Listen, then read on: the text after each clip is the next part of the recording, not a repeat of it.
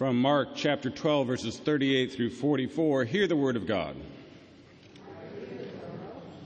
As he taught, he said, Beware of the scribes who like to walk around in long robes and be greeted with respect in the marketplaces, and to have the best seats in the synagogues and places of honor at the banquets.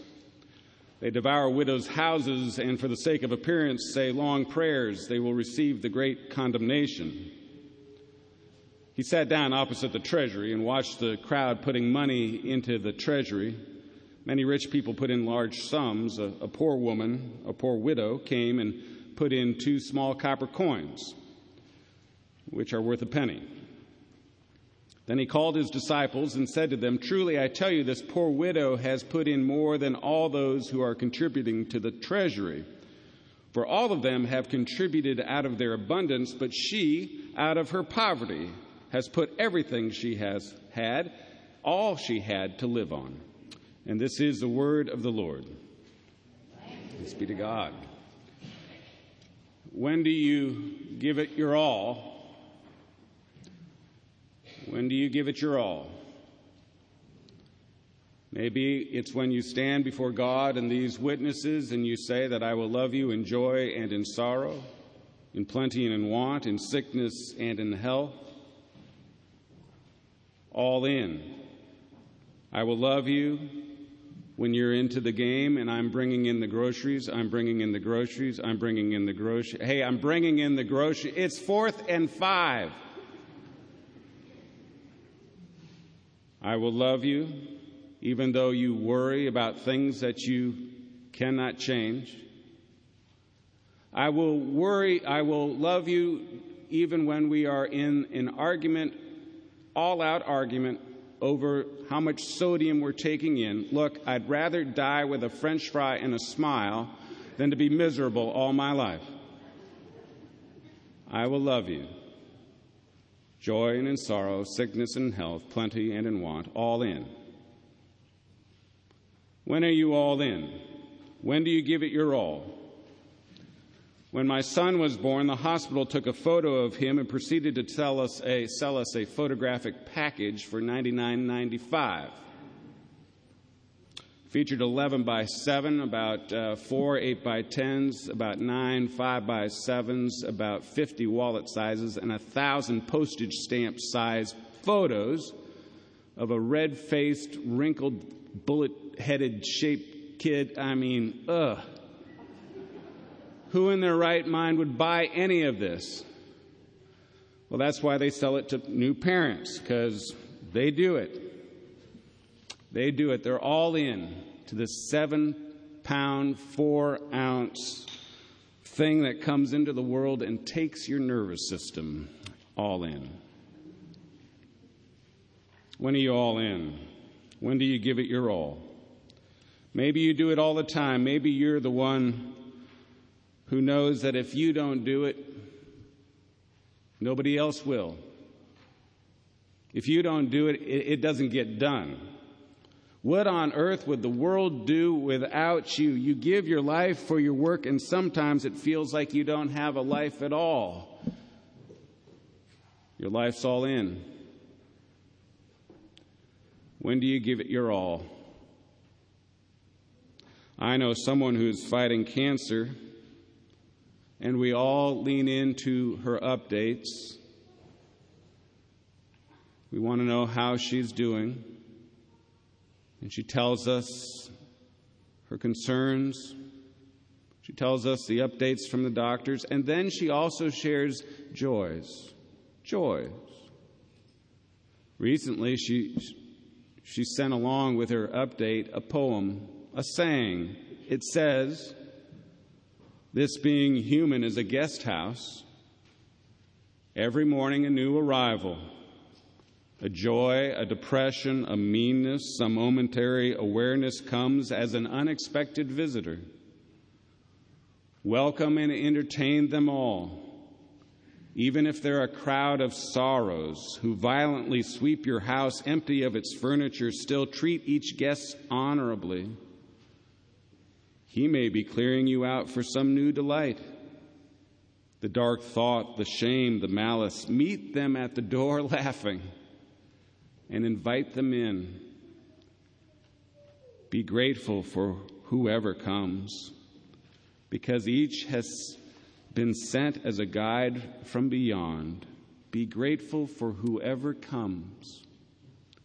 Be grateful for whatever comes. Life is easy. Life is hard. Life is light. Life is heavy. Life is joy. Life is pain. And she sends an email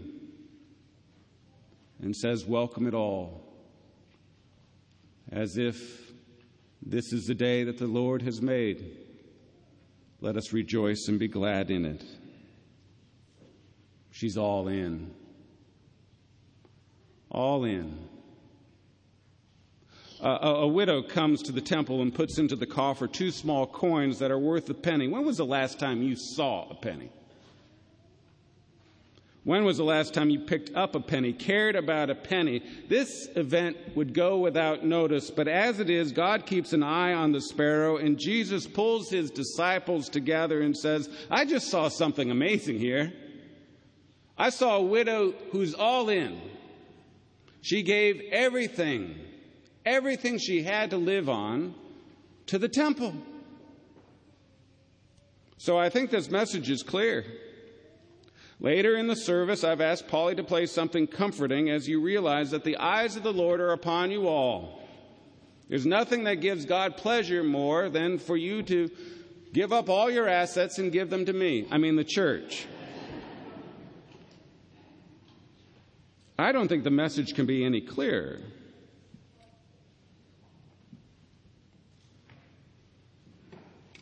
Well, I, I relax. Okay, just relax, relax. One of the reasons you employ me is to take clear biblical principles and make them more muddled. So, so I'm going to offer you some convoluted interpretations that you come to expect from me. One interpretation that I'm not particularly fond of, and you need not pay attention to, is that Jesus has just explained to anyone who has ears Beware of the scribes who like to walk around in long robes and be greeted in the marketplaces and have the best seats in the synagogue and places of honor in the banquets. They devour widows' houses for the sake of appearance. They say long prayers. Jesus wants the security team to be aware of anyone who walks around the Lord's house in in long robes. It's a poor translation, I think. The word uh, in the Greek for long robes is actually better translated as skinny jeans and uh, untucked t shirts. So they're not talking about me. Um, but you do understand Jesus is in the temple, and Jesus is pointing a finger at re- the religious establishment warning folks to beware. Beware of those religious types who devour widows' homes. Beware. Jesus warns, and then just like that, Jesus sees a widow who's all in, who's down to her last two pennies.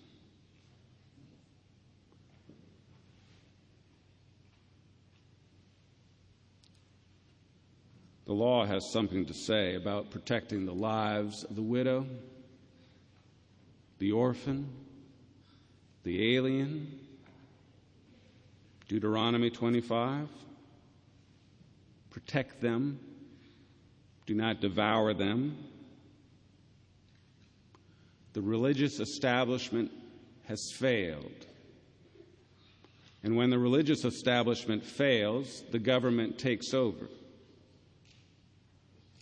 And when the government fails to take care of the poor, then what? Who's going to take care of those folks who are down to their last pennies? Oh, you can say it's their own fault, but I always wonder how that goes over at the throne of God. When did I see you hungry?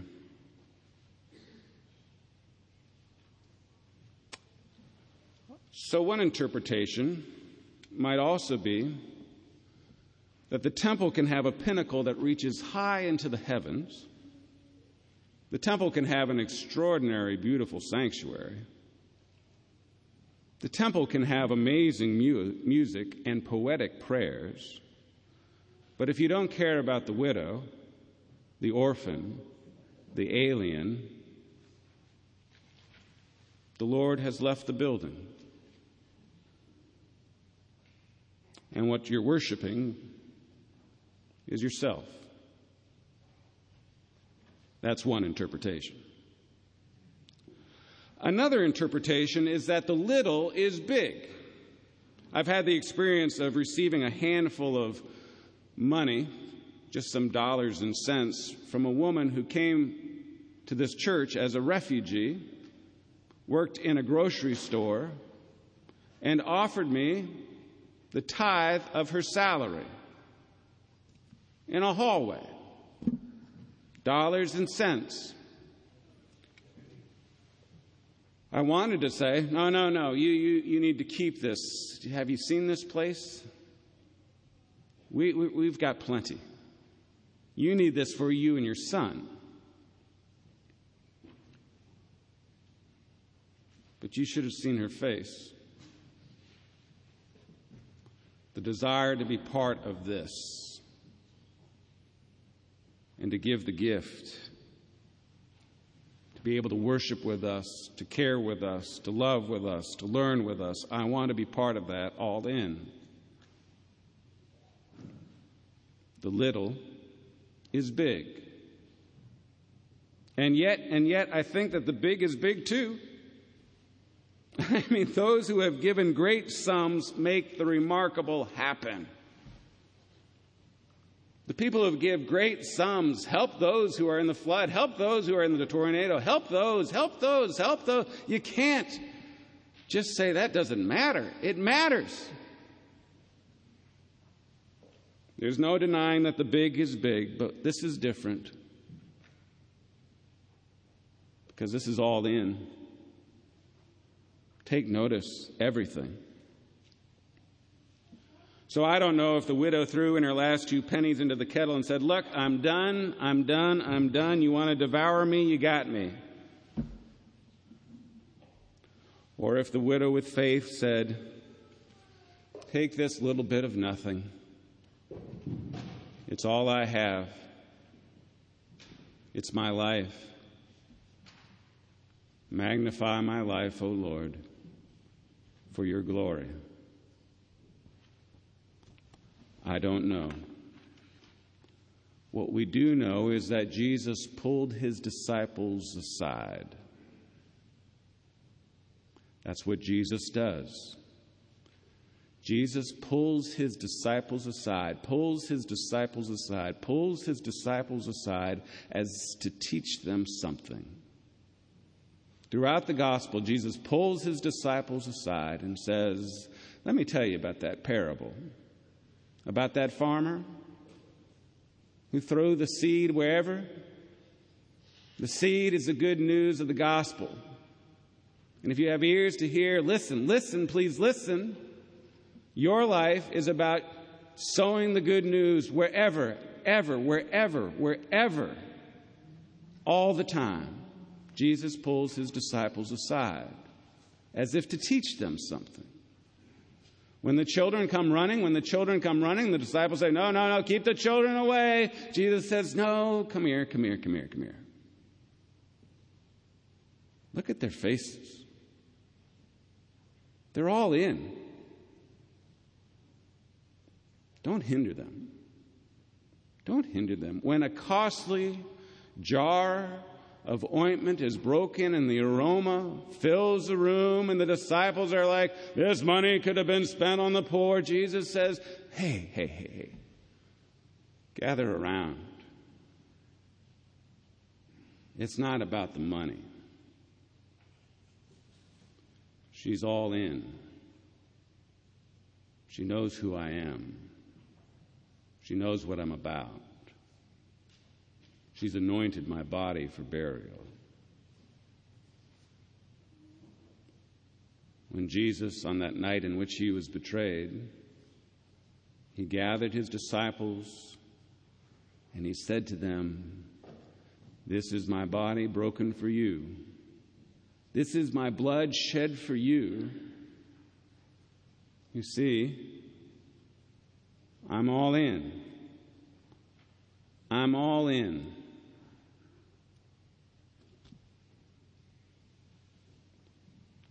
Into what? Have you figured out what this is all about?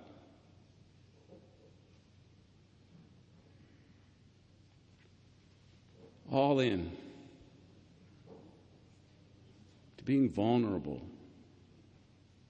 To giving our life, our love for one another, our patience, our justice for one another, God's justice. There are things that are eternal. The word of the Lord, it lasts forever. And when you see it, it's, it's like a pearl of great price, and you'll sell everything all in for it. It's that important. This amazing gift of God. It hopes the best for everyone in this world. And that's different from what you'll hear out there, which makes it harder to be about being all in. Because it takes the shape of a cross for all of us.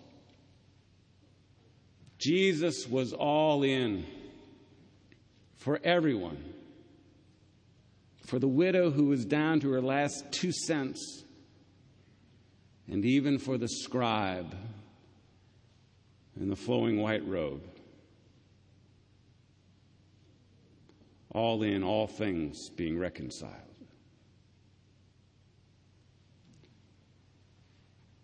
Widow and scribe. This past week, I, I, met a widow who had received that title just a few hours earlier. Married, 73 years, 2 months, 4 weeks, 2 days. Joy and in sorrow, sickness and in health, plenty and in want. John Cowan, 99 years old, a minister in the Presbyterian Church, an associate pastor of care here for this congregation. It was her love. She's a widow. John's daughter said to him one day, You know, Dad, you, you could have you could have been an engineer. Why did you decide to become a pastor? And John said, Honey, don't you know how I just love people?